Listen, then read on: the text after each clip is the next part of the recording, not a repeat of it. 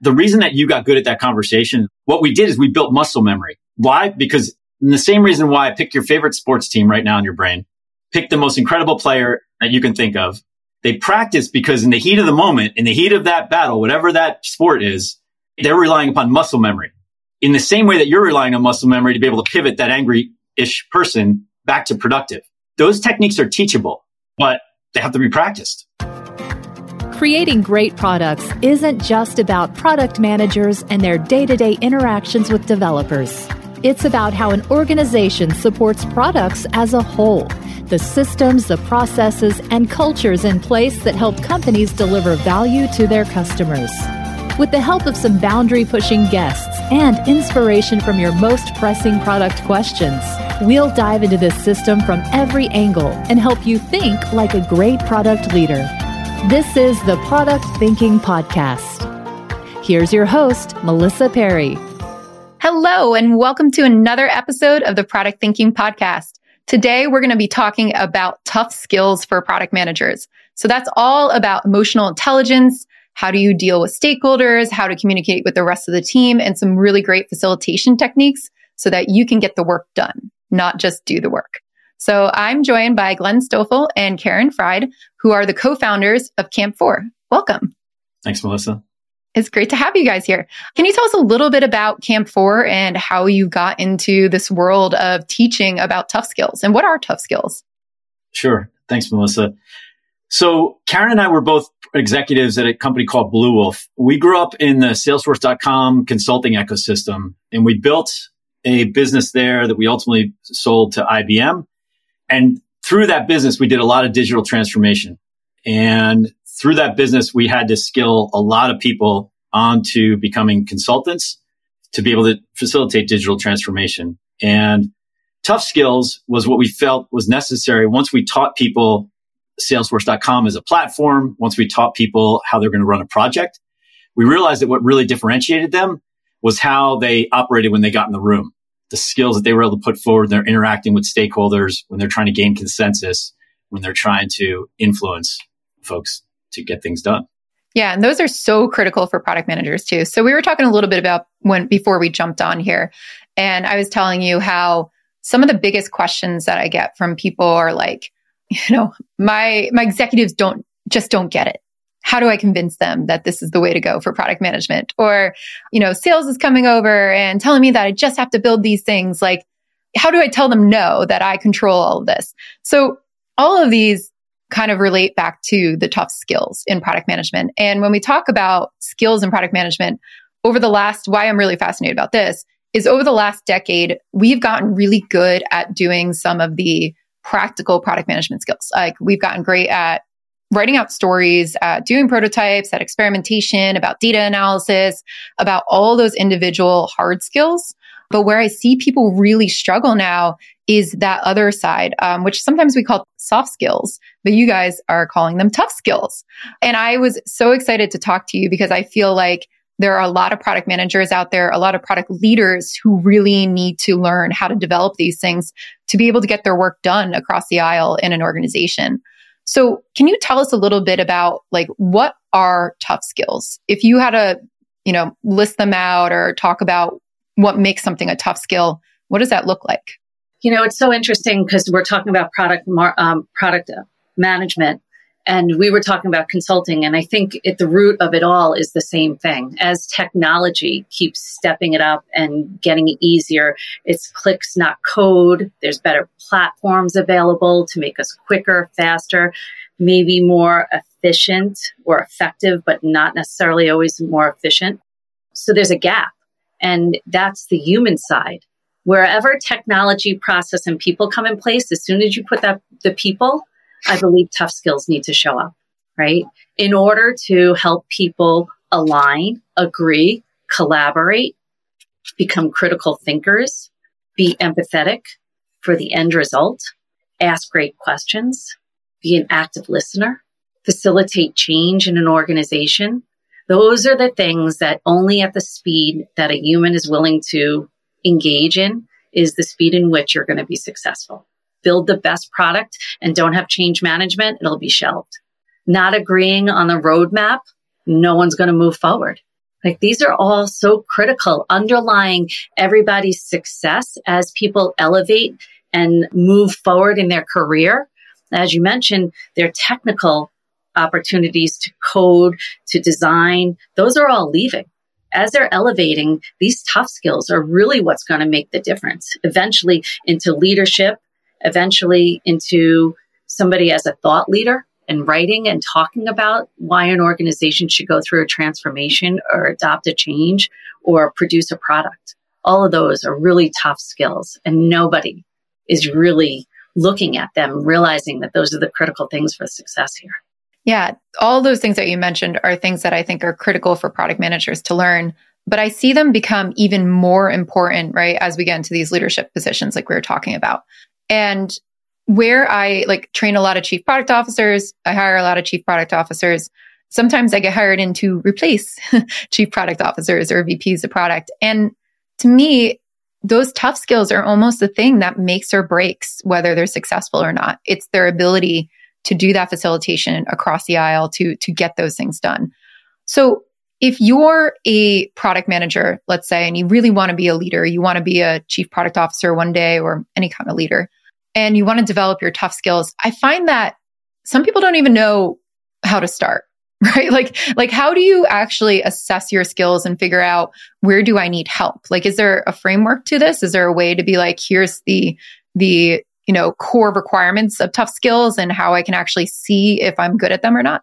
Yeah. I mean, I think let's go to that word you used, facilitation, because I think within there is a really interesting place to explore. And you know, as you're growing in, you know, from, from product manager towards a, towards a CPO, say, you know, if I were to advise companies around the planet, the one skill they're probably not investing in that they should be, it's facilitation. And oftentimes, you know, strong product people have great visions, really strong opinions. They can see where the dots connect. They can have a great vision for how that customer experience is going to work, how that employee experience is going to work. But you can get caught in a trap of control versus collaboration.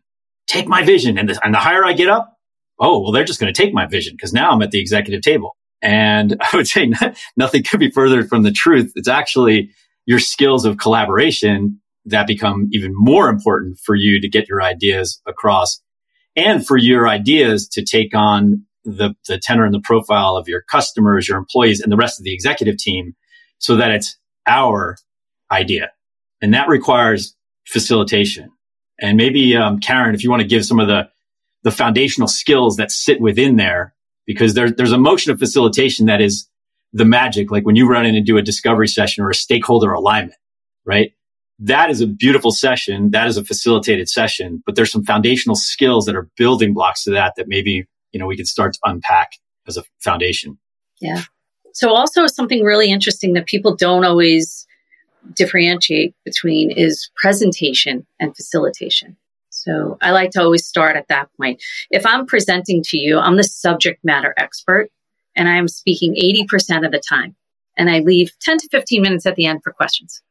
And of course, I'm going to provide these answers. I'm the subject matter expert. When I'm facilitating, 80% of the time I'm collecting information from others. And only 20% of the time am I really just setting context and creating space for collaboration to happen. So in that 80% of the time, what am I supposed to do as a facilitator? I have some serious ground rules. Number one, I have to set the tone. I have to remain neutral. I have to remind everybody what the goal is of this. I have to check as many egos at the door or manage the group dynamics. That's pulling some people forward and asking them questions. That's pushing some people back, continually reminding people of what our agenda is and the expectations and the outcomes that we're all collectively working towards. I have to guide and control the conversation, but not stifle it in any way.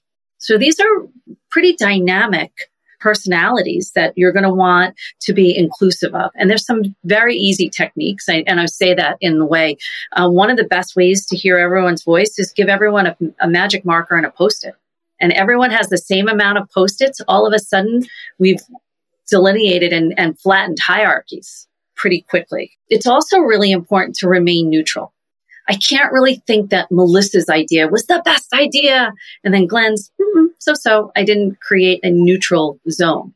Everyone has their opportunity. There'll be other facilitation techniques that we can use in which maybe we'll vote or prioritize those ideas. But as the facilitator, I can't play favorites. A neutral and objective opinion is where I need to go. So actually, people find it, it's easier for me to facilitate something I know nothing about.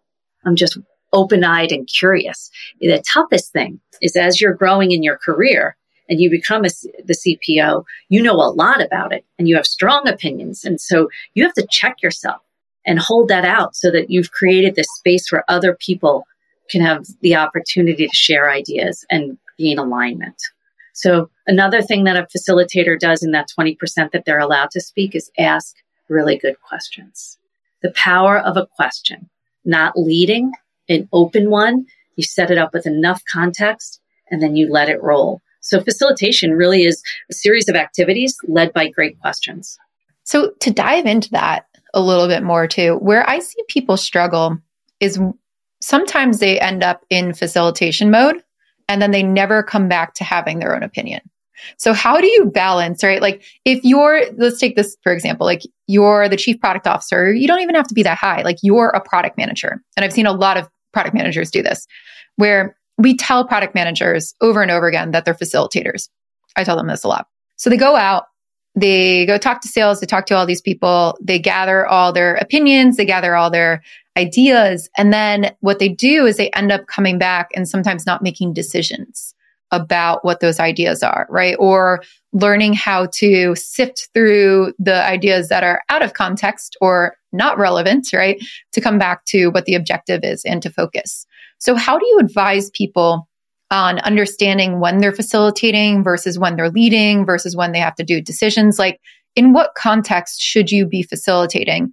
And then when do you come back and say, here's how I put my own expertise on it, or here's what I do afterwards?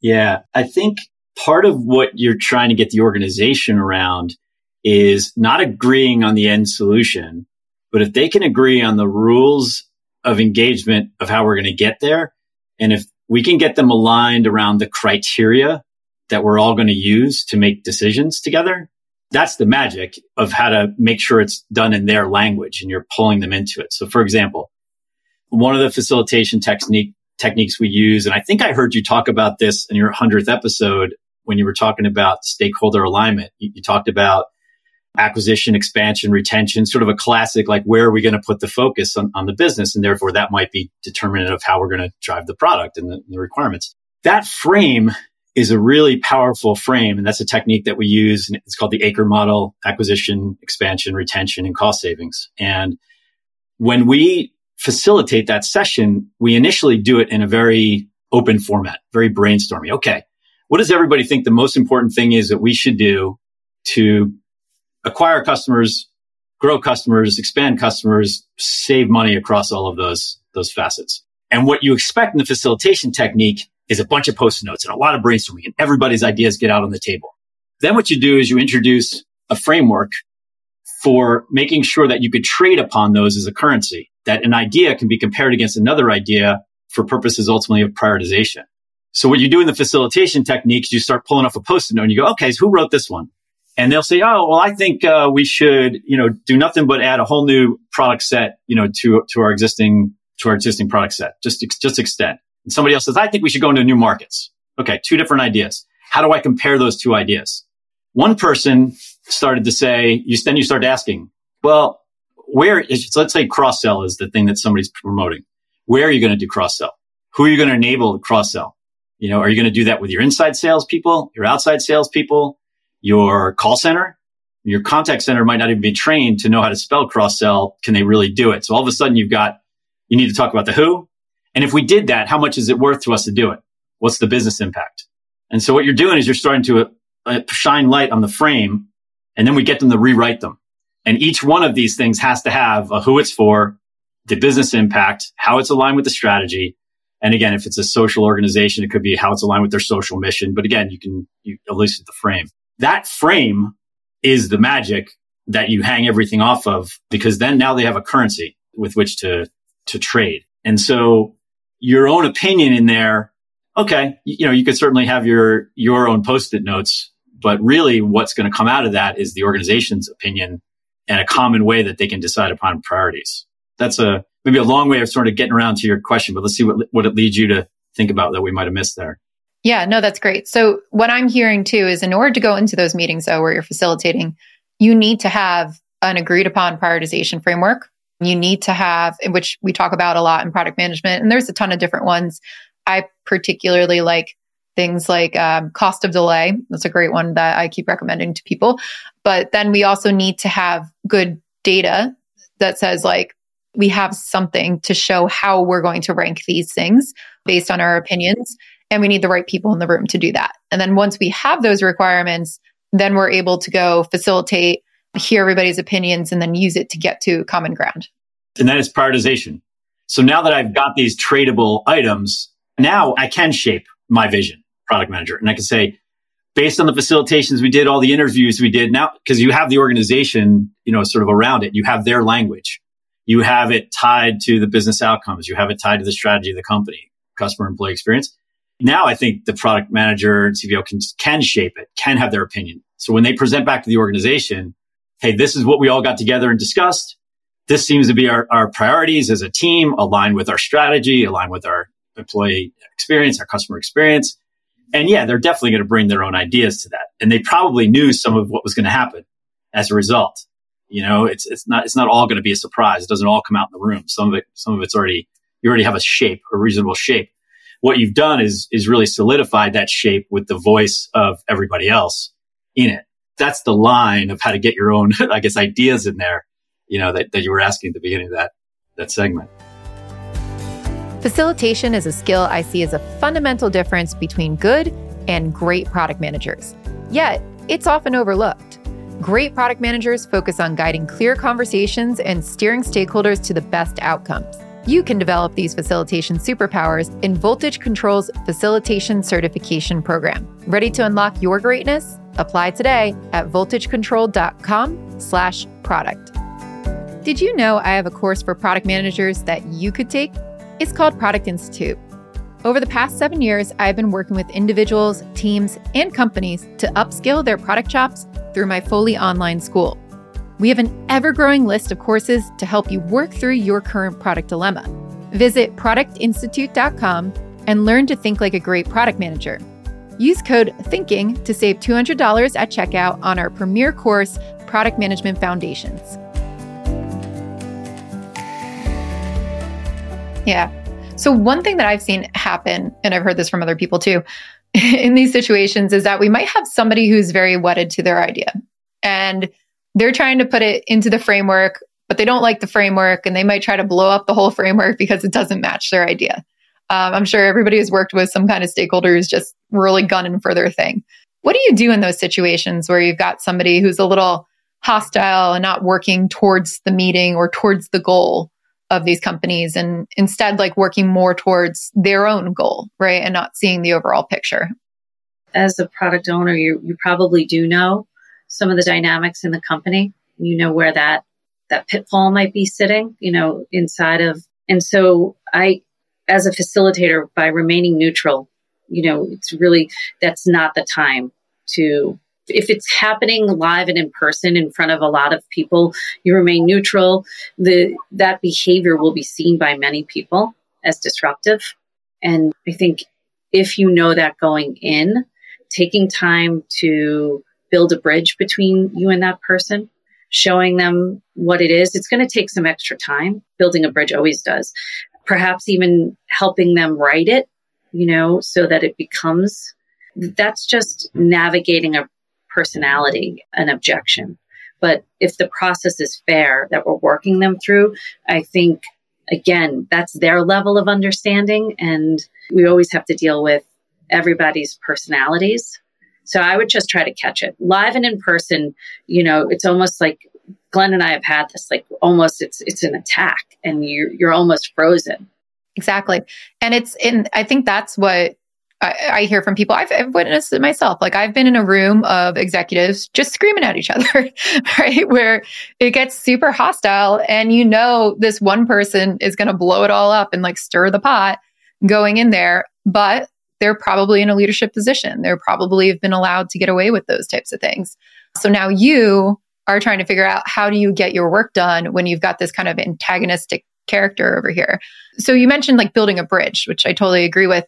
What are the first steps to building a bridge with somebody like that? And in some of these situations, maybe they were like hostile to you at the beginning. I see a lot of this in product management more because it's that giving up control. So, for example, this happens a lot with sales leaders. Uh, you know, as soon as you bring in a head of product, they're like, well, we were calling all the shots and now we're not. And they get a little upset. They get, you know, their autonomy for dictating the product roadmap was taken away, their control was taken away. They start to be a little hostile. Some people are not, but like this, this does happen pretty frequently. Or in large transformations in organizations as well. You know, the leaders are being told like you don't have software decision rights anymore, or the way we're going to change some stuff. So you're probably not going to have the same scope that you had before. How do you work with those people, right? Like, what's the first step to really taking a personality like that who comes off pretty hostile to you, angry in the meetings, doesn't want to work with you, uncollaborative, and trying to build a bridge with them? You pointed out something that's so powerful before we get to how to deal with that individual is you understand you were, you just had so much empathy for that sales leader. And you actually know we are going to find these people along our journey. Don't be surprised while we're going down this path that there's going to be an angry bear okay? So you actually just educated people knowing look for this. Look for this in every one of your meetings and do whatever you can to prevent it right? So carry the whistle, do whatever. But more importantly, you were so empathetic about that. This person is used to X, Y, and Z, and now there's a change. What do you want to do about it? And I think even when attacked in a meeting, you would tip your head and you would feel something for them because you understand where they're coming from. You don't agree with their behavior, but you do understand where they're coming from and that change is difficult that this is scary. I wouldn't necessarily have a therapy session with them right then and there, but when you're coming from an empathetic place, your reaction and your mode, I think changes a lot. I'll pass it to Glen. Let him give you. Yeah, I, I, would have two. I would have two lenses of this that are going to take. That is like um, the top game and the immediate like in your face game. Let, let's deal with the in your face game really quickly because what we were talking about is getting emotionally hijacked in a meeting.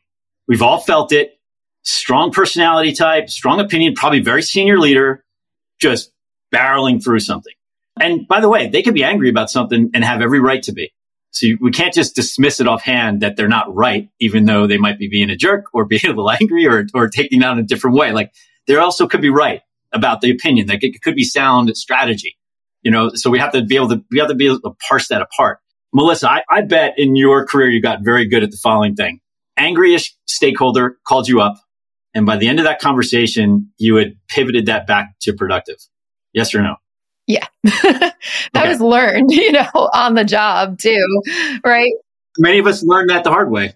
Yeah, exactly. And I and I think that's a big thing that I, I try to tell people is like I didn't start off knowing this. Like, I actually used to be a very antagonistic person when I was like uh, younger in my career, right? Like, early days in my career, I thought I was right and everybody was wrong. And I thought people were like generally stupid. Like, that was my attitude, at least, even if I didn't firmly believe that in my soul. But I came off that way and I learned that that's not the way that you get things done. And I have a lot of empathy you know, having gone through a lot of change myself and working with organizations doing like these large transformations, like you guys have been doing too, like I see so many people, eh, like imagine, you know, I try to say it, it's like, but imagine you've been working somewhere for 40 years. And one day somebody comes in and says, Hey, we're going to do a digital transformation. And that job that you got really good at for 40 years and like you might be close to retirement, that job's different now. And you have to go back to the drawing board and learn an entire new skill set. You're like, well, I put in my 40 years. I've got five years to retirement. Like, why would I, why would I want to go back and learn how to be a product manager? Right. So I like work with people like that every day. And I learned that it's not just from, you know, telling them you have to do it this way and listen to me that you get things done. It's by really empathizing with them and finding common ground and understanding where they're coming from. Like I would be very upset if somebody came in and blew up my job at that point. I would be like, come on, I, I'm almost done here. Like I got to go enjoy my retirement soon. Why do I have to like kill myself for the next five years? So I think there's, yeah, I think that lack of empathy happens a lot. But I do think learning empathy, you know, uh, people ask me, they're like, how do I learn how to empathize? And I think that's one of the biggest things product managers, we say product managers need to do, right? We say empathize with your customers. And I don't see people empathizing with their executives or empathizing with their stakeholders or empathizing with the change management that's happening and how those people feel about it. But then I also hear people are like, "Oh, should we should we have to?" And it's like, yeah, if you if you want to get things done, you kind of you kind of do. and in those moments, right, in that heated moment, like let's let's put a pinpoint on that where where the person's going to get emotionally hijacked, right, like and be on their heels when all they're there to do is really solve a problem and, they, and, and something they believe in, which is a way to move the company forward with, you know, with, with product management process and, you know, a, a discipline instead of habits. You know, we can, you know, that the reason that you got good at that conversation and I got good at that conversation the hard way over time, what we did is we built muscle memory. But there's why? Because in like in the same reason why I pick your favorite sports team right now in your brain, pick the most incredible player that you can think of, and then ask yourself a question. Why do they still practice?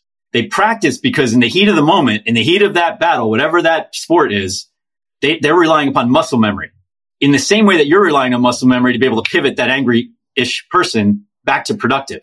Those techniques are teachable, but they have to be practiced. You know, professional teams practice. And well, actually, I should say many professional teams don't practice in our space, but they should, they could. And those are teachable techniques. They don't all need to be learned the way that you and I might have learned them and Kara might have learned them, you know, with a hard way over a lot of conversations.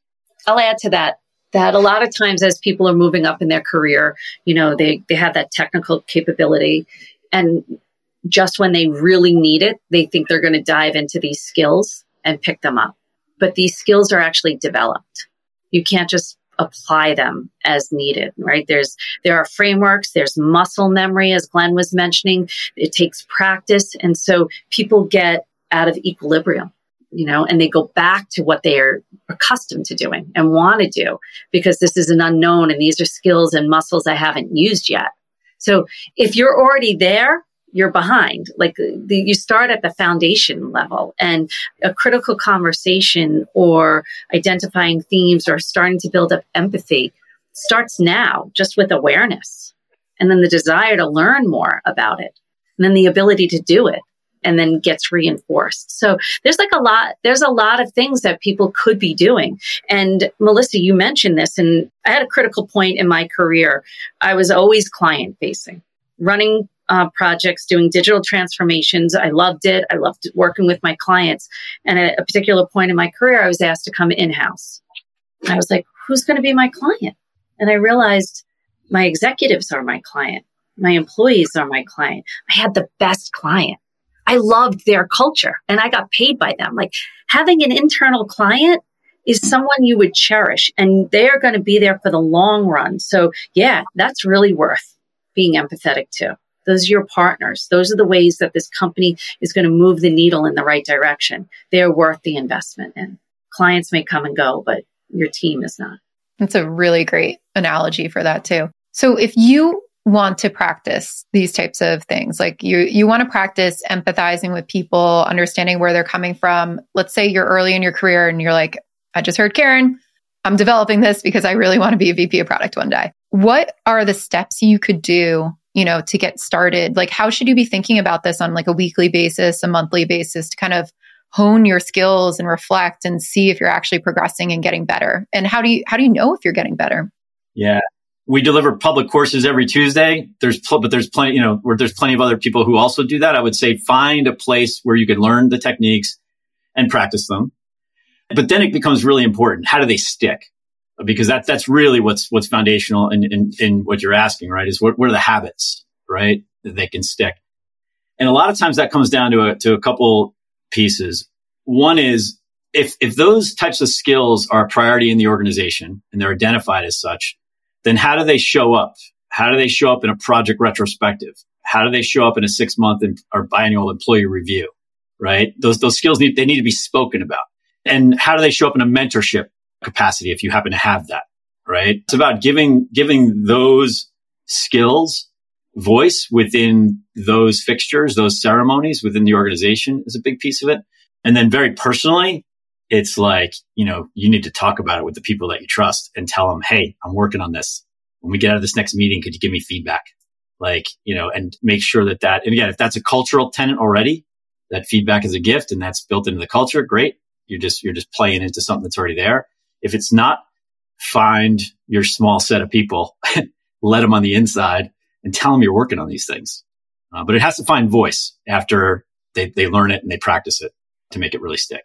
I would add to that this journey, this other half of the equation that we're talking about really does look a lot like emotional intelligence. So here's a couple of things that you can check. Are you getting triggered? Are you blaming others? Do you feel like you don't have control because it's, it's, you know, you're pointing fingers at different parts of the organization? If they would just, they should. By the way, if the word should is showing up, it's an indicator that we need to become more flexible. Are you annoyed? Do you do you have the feeling that you you're always right and everyone else is wrong and above all other costs that's what we're going to go with i just want to be right versus get the results we have to put that down in order for the company to get what they want and can you start looking at the bigger picture this is not about feature and functionalities inside of the product it's about the company moving in this big this bigger direction and meeting its business objectives if you can start thinking that way and then branch out. You know, read an emotional intelligence book, take a test, find out where you are on a scale from one to 10. We teach um, this really good framework where we check in, one being an absolute terrible day, Melissa. We are not out of bed. We're in the fetal position. 10 being the best day. We're probably not working where it's like we are in flow. This is the best day ever. And we're toggling somewhere between that. And before I go into a major meeting, I check my number. I have 15 minutes before I'm going to meet with Melissa. This is me becoming self aware. How can I be my best self? How do I know I can facilitate? I have to be above a five. If I'm not, go for a walk, go drink some water. Don't be hangry. These are, these all sound like just such personal things, they, they tap into the best possible version of yourself. And that's the type of skill. These skills are tough. No one's playing that game that Glen's been practicing every day unless you're going to be in peak performance. So I think this level of awareness, see how many times you're triggered, see how important it is to be right. Those are going to be things that are going to help you at least identify that you might want to make the change because it, it really, this change is, it's about them. Yeah. I love that framework to really think about that. And I do think if you sit there and reflect, and especially when the types of questions that I get from product managers like, oh, my salesperson, you know, just wants me to do the roadmap. I can tell that they were triggered because they wrote to me. so it's probably a good like awareness. If you are writing to me and complaining about somebody, it's probably that you're triggered. But some of them do have good reasons to be triggered. Um, some of it, some of it is in a dysfunctional workplace. But if you are working in a dysfunctional workplace, right? It sounds like the first step is to kind of empathize with the people around you and try to figure out where they're coming from to create it there. And then I always advise people though, if, if change isn't really going to happen or you tried it and you did approach it from all these standpoints we're talking about, sometimes it's best to leave and go find another place where you can actually work. So I, where I don't think anybody's saying here, like beat your head against the wall trying to change everything forever. But if you practice these types of things with the facilitation techniques, the empathy, the emotional intelligence, it can help with a lot of these conflicts that people are actually have. It might, it might also help you be clear that place isn't for you. And that's okay, brother. That's, that's awesome. That type of clarity, when you rock that into your next interview and you say, I'm looking for this, this, and this skills wise, job wise, but also this is what I need culturally. This is the type of people I want to roll with. Bring that clarity in an interview. And, you know, at least that's the way I always hired. I hired for attitude, aptitude, you know, culture fit. We'll teach you the rest of the stuff. Yeah. That's great. So what other, so we talked about facilitation, we talked about emotional intelligence. Are there any other tough skills that we did not touch on today? I would just say, like, I want to go back to that. We, you know, we talked about that frontline emotional hijacking, but but that was off of off of your question about how do I get people aligned. So I just don't want to treat that front end issue. I do want to get around and above and, and to the side of that of that person to use the the broader corporate charter to get them in line you know, and so to me, there's, there's facilitation techniques that what I would say, if you're, if you're moving on that progression, as you said in, the hundredth episode, the third thing, that, that sort of progression from product manager to CPO, and I'm going to have executive presence. The thing that I would be looking for to be asking is, what is the strategy of the company? Can they articulate it in 35 words or less? Because uh, there's there's a framework sitting there about what the strategy of the company is, and if everybody agrees that we're going to be, you know, a 200 million dollar company by 2018 by offering this to this to these customers, organized this way, you know, with this unique process. If everybody knows what that is and everybody's agreed to that, every time that you're talking about, you know, where the product management function fits into that, you're pointing back to the corporate charter. You're pointing back to a really clear strategy statement that the executive team came up with together. You know, having somebody facilitate that for you, you know, again, you can, if you're the CPO, you could, you could do it if you're a gifted facilitator. That's where I try to take the charter from the top. Because then by the time that cascades down to that meeting, you already have the executive alignment around where we're trying to go as a business. Now you're trying to answer the question, what do we think the most important things we could be doing from a product point of view in order to achieve that? And that might help, you know, put, put that person in line. So that's just a, some thinking around the, particularly up at this chief product officer level and how their executive engagement could be enhanced. Uh, I would, I would make sure that there's a really tight strategy that's written and everybody knows what it is and agrees to it. And there's usually not, um, which is a lot of a lot of the work that I do. But yeah, it's that's a really good point. You know, without a common North Star, without that vision, without that strategy, you can't facilitate anything. You're just going to be spinning your wheels because you have no nowhere to converge to, no common context about what you're going into. So a lot of work has to happen before you just jump into the room. I like that. The also the other thing that you mentioned too that I wanted to dive into a little bit was you mentioned the word executive presence. And we do see that come up a lot for, you know, how people evaluate leaders, how they're looking at any anybody in the organization really as a product manager, there is some kind of level of executive presence that they're looking for from someone. What does that mean? Like what is executive presence and how do you hone it? some of the things, and again, it's a skill that gets developed over time. I don't think all of a sudden you, you flip a switch and you become an executive. So there's a level of confidence, and that level of confidence is to be able to articulate and clearly define what it is that you're speaking about. I think once you want to understand and unpack that, like what does confidence look like and sound like, some of the simplest things, but it's running effective meetings. It's having a purpose. It's driving to an outcome. And at the higher level, those meetings are more and more expensive. They shouldn't be just run like the wild, wild west. I know that people's time is important and I'm going to drive to this outcome. I have a specific agenda. The prep work, when, when Glen says the word we rock into a meeting, it doesn't mean we just showed up. Like there was equal amount of time to prepare for that meeting. If you're going to facilitate it or if you're going to run it effectively, understanding how to flex to people's communication style so that your message lands more neutral. It's not offensive or aggravating in any way. All of these skills, Melissa, that we were mentioning before about being empathetic, that is also a leader and clear communication.